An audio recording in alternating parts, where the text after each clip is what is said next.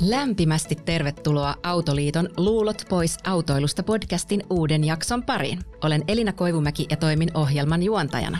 Tänään käsittelyssämme on varsinkin taajama-alueilla asuvien ja työskentelevien arkeen paljon vaikuttava aihe, eli kaupunkipysäköinti. Sattumalta juuri tänä aamuna on uutisoitu Helsingin kaupungin esityksestä nostaa asukaspysäköinnin hintaa.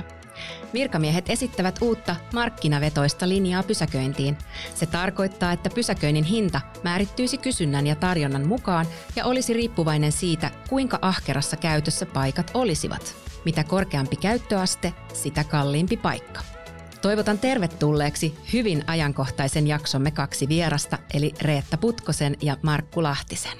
Reetta Putkonen, työskentelet Helsingin kaupungilla päällikkönä ja vastuullesi kuuluvat kaupunkiympäristö sekä liikenne- ja katusuunnittelu. Tämä on reilu sata henkilöä ja huolehditte suunnittelusta strategiselta näkökulmalta. Helsingin kaupungilla olet työskennellyt seitsemän vuotta ja sitä ennen yli kymmenen vuotta konsulttina liikennesuunnittelun parissa. Taustaltasi olet liikennetekniikkaan erikoistunut diplomi-insinööri. Tervetuloa. Kiitos, tosi kiva olla täällä teidän vieraana. Markku Lahtinen, työskentelet Helsingin seudun kauppakamarissa johtajana vastaten vaikuttamistyöstä. Sinulla on jo yli 15 vuoden kokemus liikenne- ja maankäyttöasioista. Taustaltasi olet valtiotieteiden maisteri sekä kauppatieteiden maisteri. Tervetuloa. Kiitos paljon. Te vieraat tunnette toisenne muun muassa Helsingin kaupungin ja elinkeinoelämän yhteistyöryhmästä, joka työskentelee 2021 vuodesta aina 2025 vuoteen asti ydinkeskustan elinvoiman vahvistamiseksi. Suomen teillä liikkuu tällä hetkellä yli 2 miljoonaa 750 000 henkilöautoa ja määrä kasvaa joka vuosi. Reetta, aloitetaan muutamilla faktoilla, jotka auttavat hahmottamaan kokonaisuutta Helsingin kaupungin pysäköinnin osalta. Onko mahdollista antaa tietoa tai arviota siitä, millaisia määriä Helsingissä ylipäänsä on pysäköintipaikkoja tai kuinka monta kilometriä on katuja? No nythän pistitkin aika vaikein, kun pitää numeroita heti sanoa.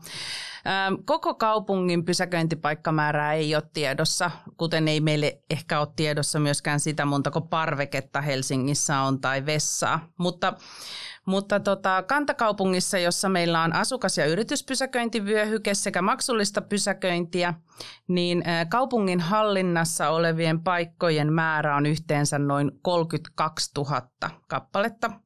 Yksityisillä olevien pysäköintipaikkojen määrää meille ei ole tiedossa. Meillähän siis näille yksityisille äm, tonteille kaavoitetaan aina yksi autopaikka per 100-250 kerrosneliömetriä kohden, mikä tarkoittaa noin yhtä autopaikkaa per 2-7 asuntoa, riippuen vähän sijainnista. Katuverkkoa Helsingissä on reilut tuhat kilometriä ja joka vuosihan me rakennetaan sitä lisää, kun kaupunki kasvaa. Markku, jatketaan lisää asiaa taustoittavista faktoista, eli millaisia eri vaihtoehtoja on siihen, mikä taho omistaa Helsingissä pysäköintipaikkoja ja vastaa niiden huollosta, kuten talvikunnossa pidosta? No, kuten Reetta tuossa totesi, niin kyllähän tämä julkisen puolen kaupungin omistamat niin pysäköinti mahdollisuudet on kaikkein suurimmat, mutta kyllähän sitten, jos ajatellaan tätä kantakaupunki- tai ydin, ydinkeskustaa, niin siellähän on tietenkin nämä yksityiset tai pääasiassa yksityisten ylläpitämät pysäköintilaitokset ja sieltä itse asiassa löytyy, löytyy niitä paikkoja, niin laskin tässä nämä suurimmat kamppi, eli El Kluvi, Forum, City ja Stockman, niin sieltä löytyy semmoinen noin 2600 pysäköintipaikkaa suur, suurin piirtein. Saattaa tämä luku olla pikkasen epätarkka, mutta tätä, tätä luokkaa. Sitten tietysti kyllähän kaikilla työpaikoilla ja kiinteistöillä on tietysti lukematon määrä omia ja kuten Reetta sanoi, niin vaikea tietää niiden kokonaismäärää, mutta varmasti se on huomattavasti suurempi kuin tuo 2600, että se on aivan, aivan varma, että kyllä niitä paikkoja on.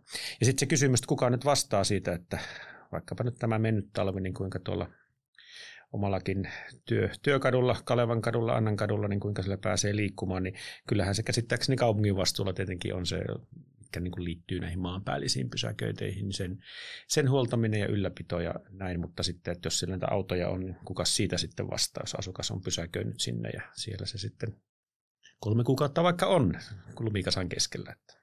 Millaisena Reetta nämä kaksi viimeisintä runsaslumista talvea on näyttäytyneet teillä siellä kaupungin arjessa? No tämä talvi on ollut erityisen hankala ja mä en nyt puhu pysäköinnin osalta, vaan siis ylipäänsä siitä, me ollaan saatu helsinkiläisten arki toimimaan ja sujuvaan ja, ja ymmärrän, että siellä on paljon kuulijoitakin, jotka on tuskastelleet tämän talven äm, vaikean lumitilanteen vuoksi ja se vaikeus tulee siitä, että meillä on kuitenkin lämpötila sahannut siinä nollan molemmin puolin, jolloin meillä ei ole muodostunut niin kuin, lunta sillä kiinteästi, vaan että se on välillä sulannut ja sitten se on taas jäätynyt, joka on aiheuttanut niitä omia haasteita. Tuohon ehkä vielä tuohon, paljonko autopaikkoja on ja, ja miten ne on sitten yksityisiä laitoksia, niin meillä on keskustassa ollut jo pidemmän aikaa semmoinen periaate, että kun meillä avautuu tai rakennetaan yksityisten toimijoiden toimesta ö, is, isompia laitoksia, tämmöisiä kalliolaitoksia, niin samanaikaisesti me, me sit arvioidaan siinä kadun, kat, katuympäristössä sitä tarvetta pysäköintiin ja otetaan sitä sitten muuhun käyttöön, kun niille autoille on siellä maan alla tilaa. Siirrytään seuraavaksi keskustelemaan taatusti kuulijoita kiinnostavaan kaupunkipysäköinnin teemaan, eli pysäköinnin maksuttomuuteen ja maksullisuuteen. Aloitetaan Reetta kanssasi siitä, mikä taho ylipäänsä tekee päätökset siitä, onko jossain paikassa pysäköinti Helsingissä maksullista vai ei ja mikä sen pysäköinnin hinta on. Meillä Helsingissä sen päätöksen tekee kaupunginhallitus ja viimeisin päätös on vuodelta 2016, jolloin on päätetty näistä nykyisistä maksuvyöhykkeistä. Eli meidän kaupunki on jaettu kolmeen vyöhykkeeseen. Ykkönen koskettaa ihan tätä niemeä. Heille kuulijat, jotka ei ehkä Helsingissä niin usein käy, niin Helsingin keskusta on ihan täällä meren rannalla niemellä tiivis, hyvin, hyvin tota, kompakti alue. Niin sillä on oma vyöhyke, sitten vähän laaja laajempi kantakaupunkialue, joka ympäröi sitä, sitä meidän niemen aluetta, niin se on kakkosvyöhyke ja kolmosvyöhykkeellähän meillä ei ole maksullista pysäköintiä, mutta nämä kolme vyöhykettä meillä on.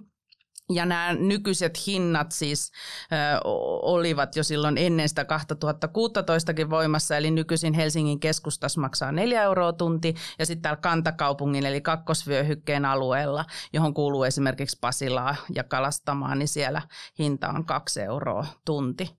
Ö, maksujen määräytymiseen vaikuttaa tietenkin pysäköinnin kysyntä. Maksut on voimassa ja korkeimmillaan siellä, missä se suurin kysyntä on, ja tulevaisuudessa, kuten jo al- alkuun totesitkin, niin on mahdollista, että, että me siirrytään tähän palvelutason mukaiseen hinnoitteluun.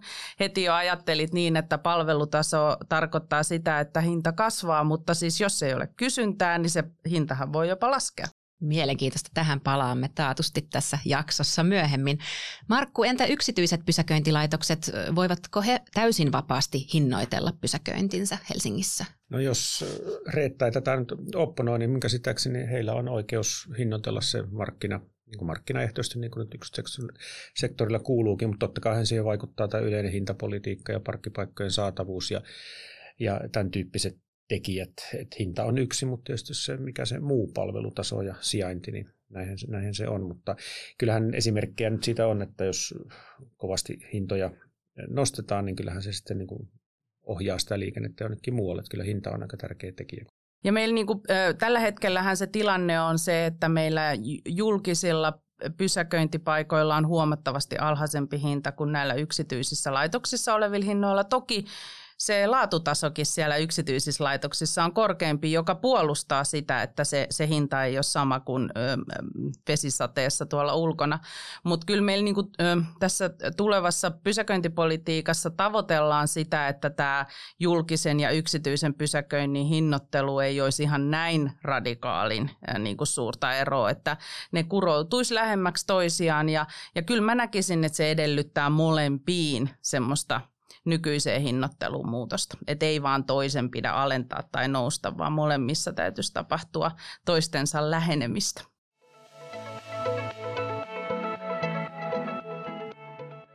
Osaatteko kumpikaan sanoa, onko Helsingissä tai Suomessa ylipäänsä kaupunkipysäköinti suhteessa halvempaa vai kalliimpaa kuin esim. naapurimaissamme? No mä tiedän sen, että esimerkiksi Tukholmassa, jossa on myös tämmöinen asukaspysäköintitunnus, joka siis sekä Helsingissä että Tukholmassa tarkoittaa sitä, että on oikeus pysäköidä, kun se tunnus on, mutta se ei tarkoita sitä, että välttämättä juuri siitä kohdasta, mistä haluaa, niin saisi sen paikan.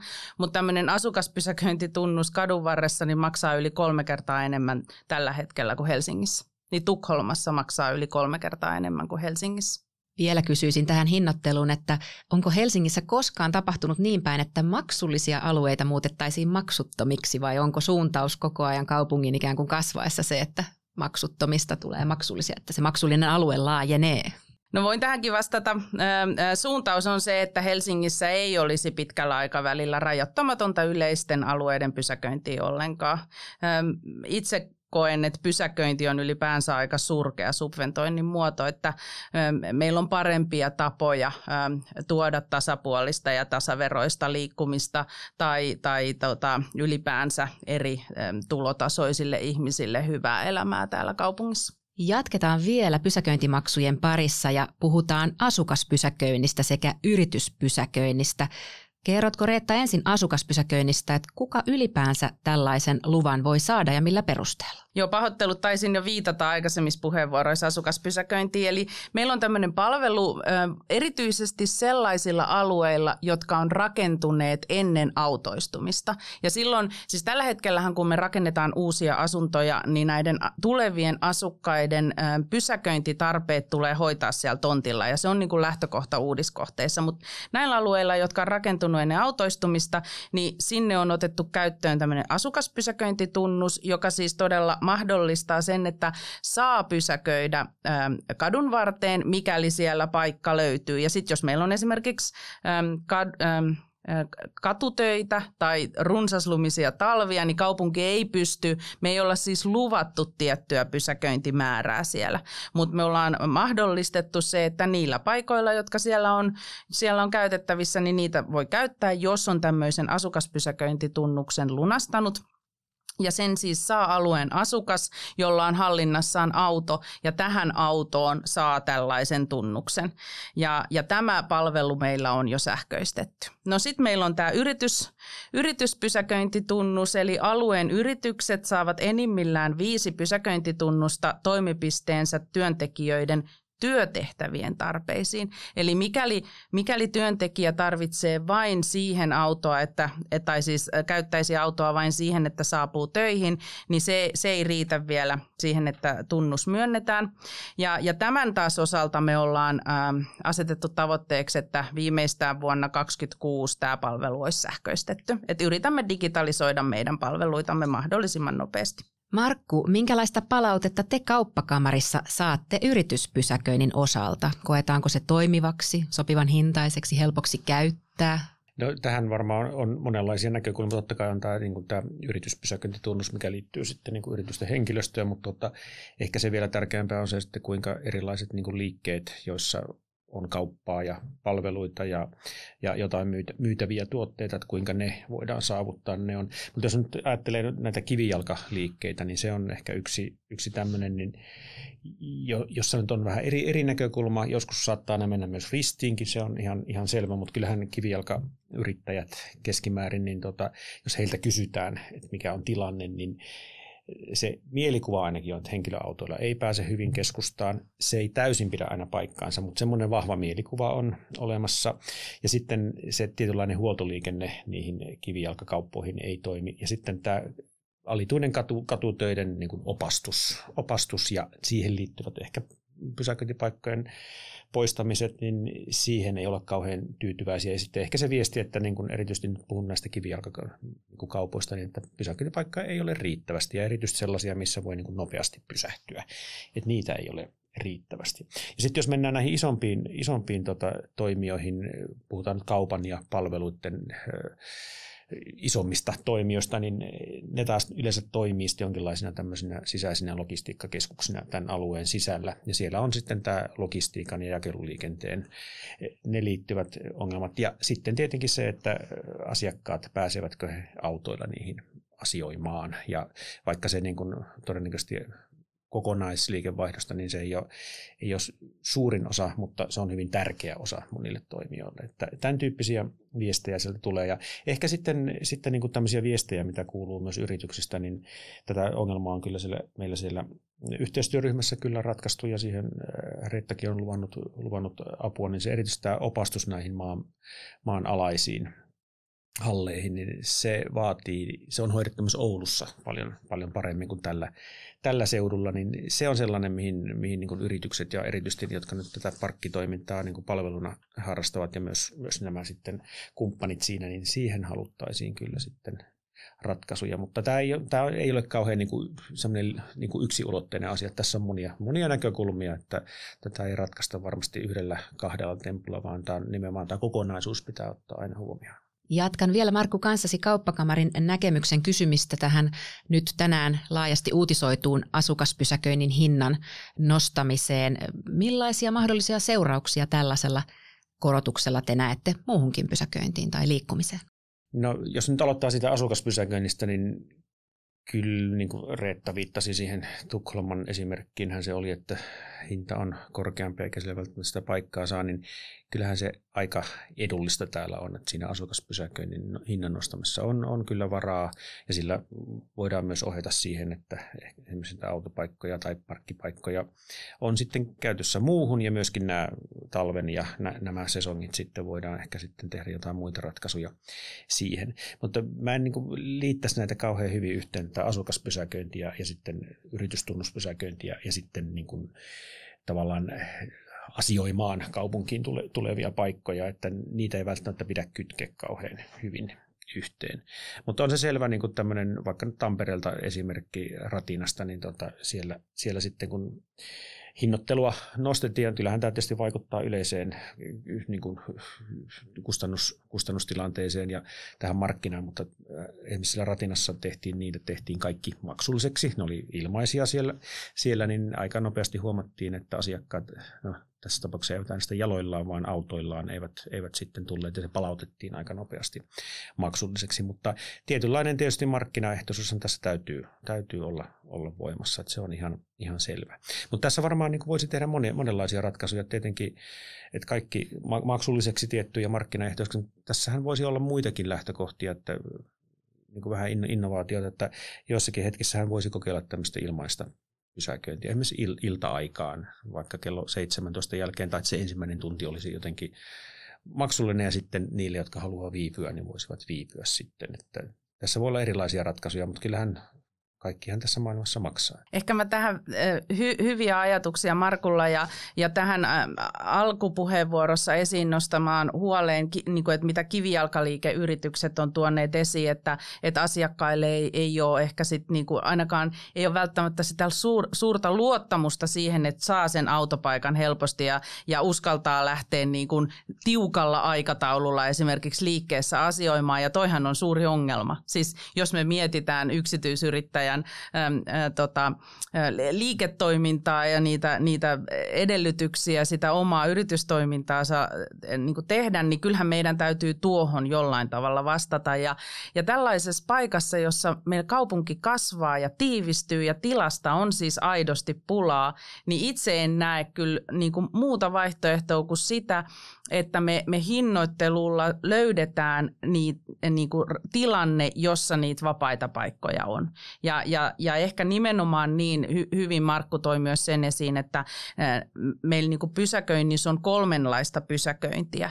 Ja, ja nyt kun puhutaan asukaspysäköintitunnuksen hinnasta ja sen mahdollisista korotuksista, niin se nimenomaan helpottaa sitten taas sitä asiointipysäköintiä, koska nämä kaksi pysäköintimuotoa käyttävät samoja paikkoja, mutta niillä on ihan eri hinta. Kuten sanoin, asiointipysäköinti on neljä euroa tunti, kun ö, asukaspysäköinti on tällä hetkellä kantakaupungissa 30 euroa kuukausi, eli euron päivä.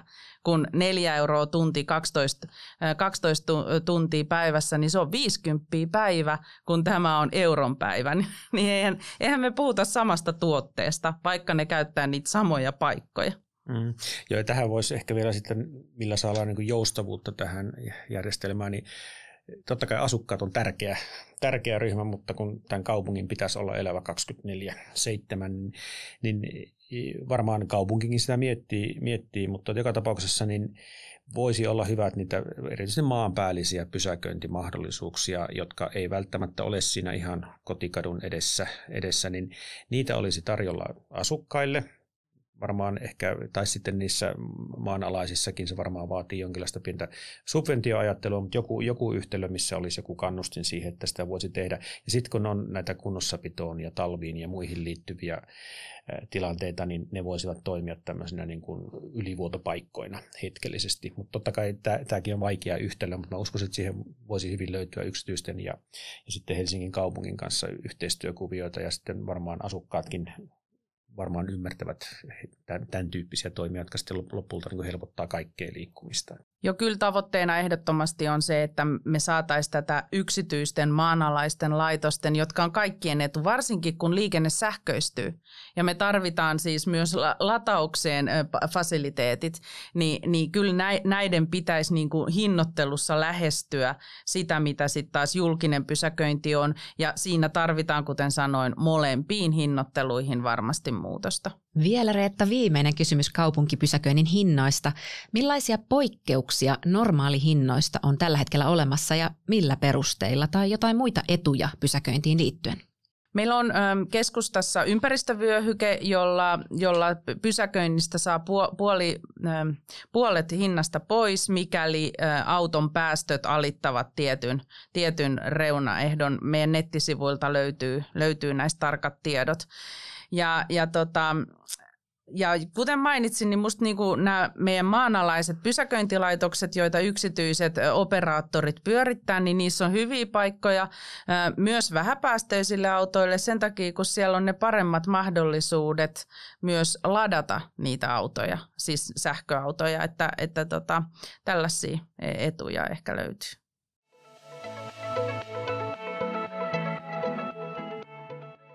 Keskustellaan seuraavaksi kokonaisliikennejärjestelmästä ja autottomaksi Helsingiksi kuvatusta visiosta.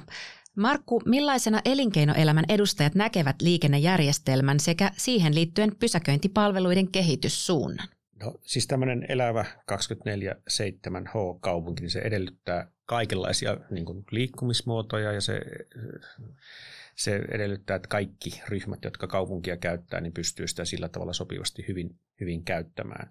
Ja jotenkin niin kuin pelkästään jos ajattelee, että niin kuin pysäköintiä, niin se, se jotenkin on, että meillä on joku yksi hinta sille ja siihen se niin kuin nähdään sille, että sillä, sillä hoidetaan se, mutta tosiaankin että niitä vaihtoehtoja pitäisi pitäisi olla sitten siihen. Ja, ja erityisesti nyt mä haluan nostaa, nostaa sen kuitenkin, enkä halua laittaa mitään vastakkain, mutta kuitenkin se autoilevan asiakaskunnan merkitys on näille monille tämän alueen no, ravintolat, elokuvateatterit, teatterit, teatterit ja, ja monet, monet, monet kaupan, kaupan toimijat, niin se on erittäin tärkeää. Ja sitten se on myöskin, että ei ainoastaan, että tänne voidaan niin kuin liikkua täällä, vaan tänne pitää voida niin kuin saapua täällä pitää pystyä viipyä. Ja se, se on tärkeä sana se viipyä. Eli kun täällä autolla koetaan, että täällä voidaan viipyä, niin se tarkoittaa myös, että täällä voidaan sitten sekä kuluttaa tätä kulttuuri, kulttuuritarjontaa ja voidaan, voidaan kuluttaa niitä palveluita, mitkä täällä on. Ja se taas takaa sen, että sitten nämä tietyt, tietyt niin palvelut täällä pysyvät täällä erityisesti ydinkeskustan alueella. Että se on se näkökulma, mutta tätä ei koskaan kannata käristää sitten, että onko joku, onko kävelijät ja pyöräilijät vastakkain tai onko sitten logistiikka ja, ja sitten joku muu ryhmä vastakkain, vaan tämä pitää ajatella kokonaisuutena, mutta korostan sitä, että näillä liikenne, niin kuin kaikilla liikennemuodoilla pitää pystyä saavuttamaan tämä Helsingin keskustan alue. Ja tämä saavutettavuus taitaa olla juuri se, mitä tekin kaupungilla mietitte sekä ihmisten että tavaroiden osalta. Eli mitä Kyllä. näkemyksiä tästä on teillä? No ainakin siis se, että, että tota, me tavoitellaan kaupunkia, jossa ihmisten on hyvä elää ja toimia ja jossa tavarat liikkuvat myös sujuvasti. Elinvoimainen kaupunki kasvaa ja tarjoaa työpaikkoja sen lisäksi, että se toimii hyvän elämän paikkana.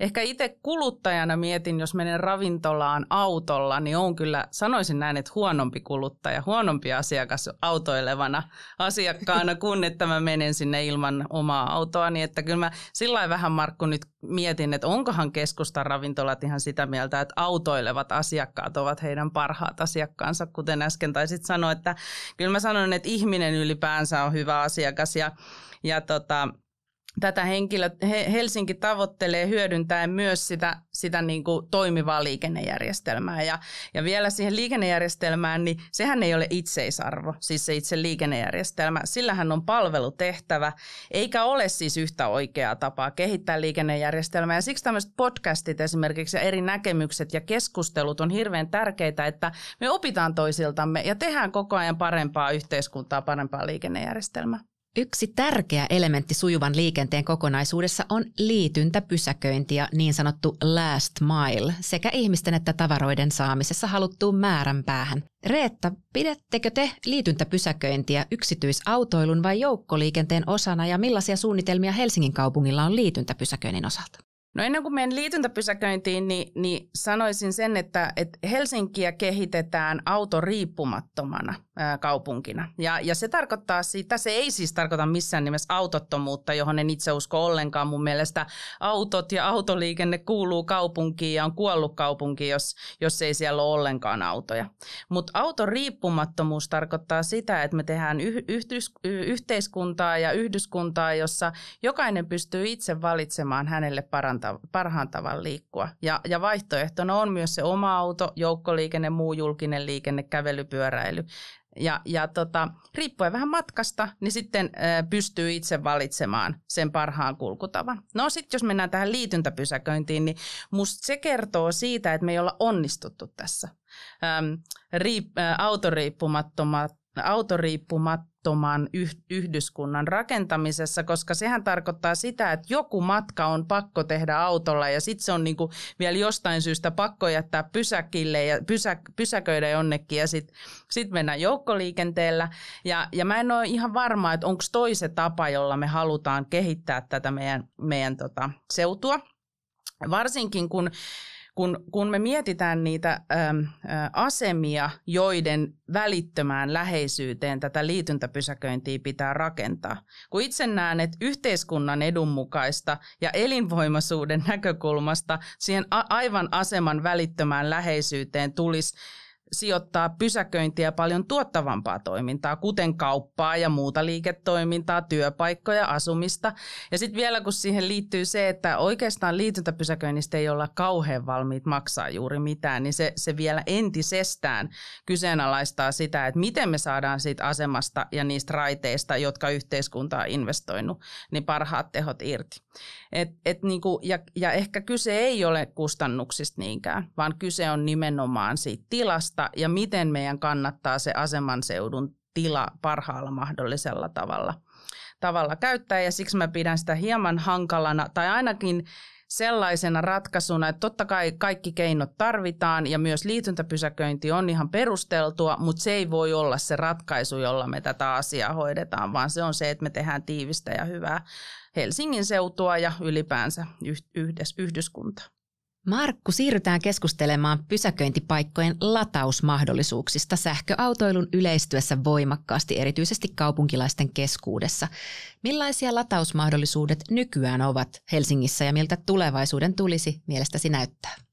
No, jos aloitetaan tästä niin, niin sanotusta yksityisautoilusta tai henkilöautosta, niin luulen kyllä, että aika hyvin markkina, markkinakysyntä, sen, markkinakysyntä ja tarjonta hoitaa, eli nämä maanalaiset, maanalaiset pysäköintilaitokset ja sitten jos nyt näitä maanpäällisiäkin voidaan rakentaa, rakentaa lisää ja se on ehkä sellainen kohde, mitä, mitä pitää kehittää, niin niihin voidaan sitä infraa kehittää ja se, se toimii aika hyvin hyvinkin varmaan sitten jatkossa, mutta ehkä se suurin, suurin huoli liittyy siihen sitten tähän logistiikkaan ja jakelu, jakeluun, tota, niin nyt verkko, verkko jo, jo nyt on tämä verkkokauppa korona-aikana, varmaan se jatkuukin, tämmöiset niin kuin puhuttiin äsken tuosta viimeisen mailin ongelmasta, niin se on selvää, että tämä kevyt logistiikkakalusto toimii jatkossa sähköllä tai jollain muulla päästöttömällä vaihtoehdolla, niin siihen täytyy löytää sellaisia ratkaisuja, missä on nämä purkujakelutilat sitten kaupunkitilassa hoidettu niin, että siihen aika lähelle löytyy se latauspiste. Ja se on ehkä niin kuin tämän julkisen ja yksityisen sektorin semmoinen suuri, suuri ehkä haaste löytää siihen ratkaisuja, että se ei pelkästään ehkä tällä yksityisellä. Jakelu on kuitenkin sitten myös niin kuin huoltovarmuuden kannalta niin erittäin olennainen, olennainen kysymys, niin siihen löytyisi sitten ratkaisuja. Ja, ja sitten tietysti tässä sähköautoilussa niin yleisesti ottaen niin tämä lataus on vähän semmoista tehotonta ainakin tällä hetkellä, koska tota, jos sulla on se hyrpidi siellä letkussa kiinni, niin se sitten makaa siinä kuitenkin sen kahdeksan tuntia, vaikka se olisi tuntikin riittäisi. Ja, ja tämän tyyppisen, niin mä luulen, että digitalisaatio alkaa sitten hoitaa. Tätäkin voi sitten hinnoittelua tietenkin ratkaista, mutta, mutta korostan sitä jakeluliikenteen merkitystä tässä jatkossa. Ja se on myös itse asiassa niin kuin tämän päästöttömyyden ja hiilineutraalisuuden osalta niin tärkeä, tärkeä kysymys, että meillä se jakelu on kuitenkin aika iso osa, niin se voidaan sitten hoitaa sillä tavalla ja että voidaan luottaa siihen. Ja sitten ehkä niin tämän liikenteen määrään liittyen vielä, mikä, mikä tässä nyt tuli, kun tämä ruoan tilaaminen. Oli tuossa ennen lähetystä puhetta siitä, siitä, että tulee kaikenlaisia robotteja, mutta kyllähän se selvää, että myös Helsingissä asuvat tilaavat ruokaa enemmän, ja ne ei välttämättä tule näistä tähän lähiseudun ravintoloista, vaan ne tulee sitten Tuusulan väylää tai, tai Helsingin ulkopuolelta, niin se on myös sellainen, mikä todennäköisesti lisää lisää sitä tarvetta siihen jakeluun, mutta se täytyy ratkaista sillä tavalla, että se menee tähän kaupunkisuunnitteluun ja maankäytön ja liikenteeseen suunnitteluun sille, että siihen, siihen voidaan niin kuin sitten omin varmasti luottaa. Ei ole helppo kysymys, mutta ei tarvitse olla kauhean ennustaja, että tämä trendi jatkuu varmaan tästäkin eteenpäin en malta olla kysymättä kaupungin asiantuntijalta, kun juttelee vaikka Töölössä tai Munkkiniemessä asuvien ystävien kanssa, että onko täyttä utopiaa, että jossain kohti meillä olisi latauspiste jokaisessa parkkiruudussa? Kadunvarressa on täyttä utopiaa, että meillä on jokainen kadunvarsipaikka naulattu myös sähköauton latauksella. itse näen, että tämä liikenteen sähköistyminen tulee mullistamaan sen, että keskustassa nämä maanalaiset laitokset on aidosti se vaihtoehto, jota sitten käytetään laajemmin kuin nykyisin tällä hetkellä bensa-autojen kanssa, että en näe mahdollisuutena sitä, että meidän kadunvarret olisi täynnä sähkö, sähköautojen latauspaikkoja. Me ollaan täällä Helsingissä totuttu näkemään myös tämmöisiä erilaisia yhteiskäyttöautoja ja niille on varattu omia pysäköintiruutuja, niin millaisia kokemuksia teillä kaupungilla on tästä? Jos niin kuin ylipäänsä miettii tätä liikkumisen murrosta, että meillä on erilaisia liikkumisen palveluita ja ne tarvitsevat kaupunkitilaa. Äskeisessä puheenvuorossa Markku toi hyvin esiin, jonka siis mä, mä oon samaa mieltä, että tämä, tämä jakeluliikenne, sen sähköistyminen ja, ja jakelu ylipäänsä tarvitsee tilaa. No sitten on näitä yhteiskäyttöautoja, on yhteiskäyttösähköpotkulautoja, on, on ö, joukkoliikennettä ja muuta julkista liikennettä, ne tarvitsee tilaa. Et meillä on itse asiassa aika paljon erilaisia toimintoja ja tulevaisuudessa varmaan enenevissä määrin näitä toimintoja, jotka tarvii meidän kaupunkitilasta oman os- osansa. Ja, ja siten mä, mä niin kuin, Mä vähän vierastan ajatusta, että meillä on uuden alustatalouden myötä uudenlaisia liikkumispalveluita ja sitten ne kuitenkin toimii tyhmästi. Mä sanon nyt tälleen tyhmä, me puhutaan älykkäästä liikenteestä, niin sitten ne toimii tyhmästi tuolla katuympäristössä, että jokaiselle toiminnolle tai asialle tarvitaan erillinen oma tila.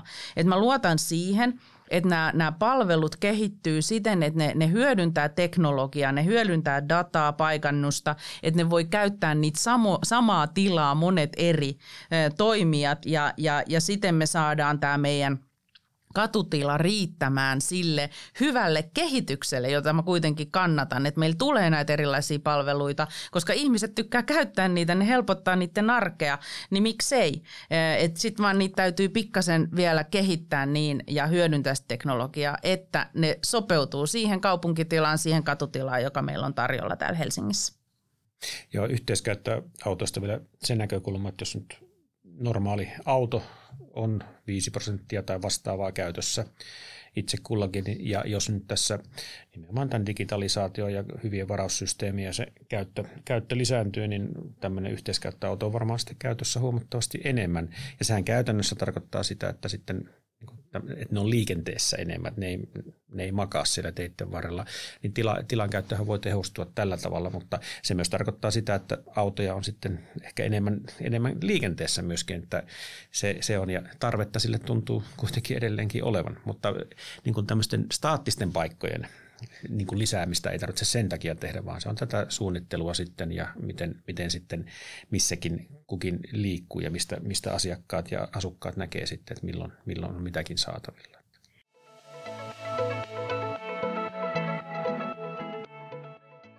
Lähestymme loppua ja kysyn tämmöisen hieman eh, spesifin kysymyksen eh, Reetalta. Vuodesta 2020 alkaen on ollut sallittua pysäköidä niin sanotusti kadun väärälle puolelle eli vasempaan reunaan kaksisuuntaisellakin tiellä.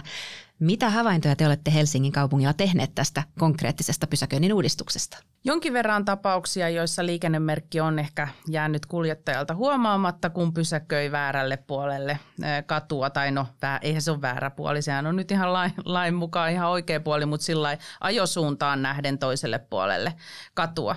Mutta mut sen haluan tässä sanoa, että ehdottomasti vaarallisin ja edelleenkin liian usein on käynyt niin, että vastakkaiseen suuntaan pysäköidessä se auton perä sijoittuu kiinni suojatiehen. Tämähän on ihan ok, kun pysäköinti tapahtuu samaan suuntaan kuin se ajosuunta, mutta jos tekee niin, että sen pysäköi sille toiselle puolelle katua niin, että se onkin sit siinä suojatien välittömässä e-, e-, edessä, niin se on siis yksi vaarallisimpia asioita, miten voi pysäköinnillä aiheuttaa vaaraa erityisesti tiiviissä keskustassa. Ja, ja siinä nyt vetoankin kaikkiin teihin kuulijat, arvoisat kuulijat, ikinä ei saisi olla niin kiire tai välinpitämätön, että auton pysäköi siihen suojatien välittömään eteen ja siten vaarantaa ehkä heikoimpien liikkujien, eli esimerkiksi meidän lasten liikkumista. Joo. Tähän jos voi, voi jatkaa vielä, niin kyllähän se rumalta näyttää, mutta tosiaan niin kuin Reetta, Reetta sanoi, niin jos sen turvallisesti tekee, niin varmaan se sujuvoittaa liikennettä. Tästä tulee mieleen se, kun oli nämä pysäköintikiekot aikana, että ne oli sitten, sitten sai sakon, jos se ei ollut oikea, oikean muotoinen, niin siitähän lakia muutettiin ja se on nyt saa käyttää jopa vaaleanpunaisia tai mitä haluaa, mutta kunhan siitä selviää se aika. Että liikenteenkään ei tarvitse olla liian vakavaa, mutta pitää aina turvallisesti edetä, että se on ihan ehdoton asia omassa kiekossani lukee, odota, olen ottamassa selfietä. Sitten menemme kohti viimeistä kysymystä. Meillä täällä Luulot pois autoilusta podcastissa aina annetaan vieraillemme lopuksi taikasauva. Eli jos mitään rahallisia tai sääntelyllisiä rajoitteita ei olisi ja saisit taikasauvan, mitä muuttaisit kaupunkipysäköintiin liittyen? Markku Lahtinen. No itse asiassa niin nämä on semmoisia toiveita, että näin ei tarvitse edes rahaa. rahaa. Mä haluaisin kovasti se mielikuva, mikä, mikä tästä Helsingin keskustasta on, on ja sen saavutettavuudesta, saavutettavuudesta, niin sitä tuotaisiin paremmin esille, että Helsingin kaupungin keskusta on saavutettava okei, siinä saattaa olla välillä jotain haasteita ja ongelmia, mutta myöskin, että kaupungin ja meidän kaikkien, kaikkien puolesta niin sitä tuotaisiin tuotais esille. Ja vielä korostan sitä, että tämä autojen suhteellinen määrä saattaa niin kuin vähetä, vähetä, mutta absoluuttinen määrä todennäköisesti ei. Ja Helsingin kaupunki ei, ei todennäköisesti selviä ilman sitä autoilua. Se on niin kuin tavallaan vaikka Reetta hyvin, hyvin sanoi, että autoilu riippumaton, riippumaton, niin että ei ole pakko, mutta voi valita, jos siihen on tarve, niin se on se. se. Ja sitten, sitten se, että se mielikuva yleisesti, että keskustaan pääsee ja siellä voi, voi niin kuin tosiaan nauttia, nauttia tästä kaupunkitilasta sitten ja saapua sinne sillä tavoilla, kun itsestä tuntuu. Ja vielä sanon yhden toiveen tähän, että se, mihin viittasin, se Miksi sitä ei voisi kokeilla jollakin alueella maksutonta pysäköintiä, mikä on illalla? Siihen varmasti saataisiin näitä yksityisiäkin mukaan, niin joku kokeilu siitä, että miten se vaikuttaa tämän kaupunkitilan tilan käyttöön, ja se olisi vaikka kello 17 alkaen, niin sitä, sitä voisi vaikka kokeilla. En tiedä, niin se on yksi tapa pitää elävänä. 24-7 Helsinki kaikille. Reetta Putkonen, mitä sinä tekisit taikasauvalla? Mä tota, tekisin niin, että me tuotaisiin täällä meidän ihanaan keskustaan lisää tätä katutilaa ihmisille.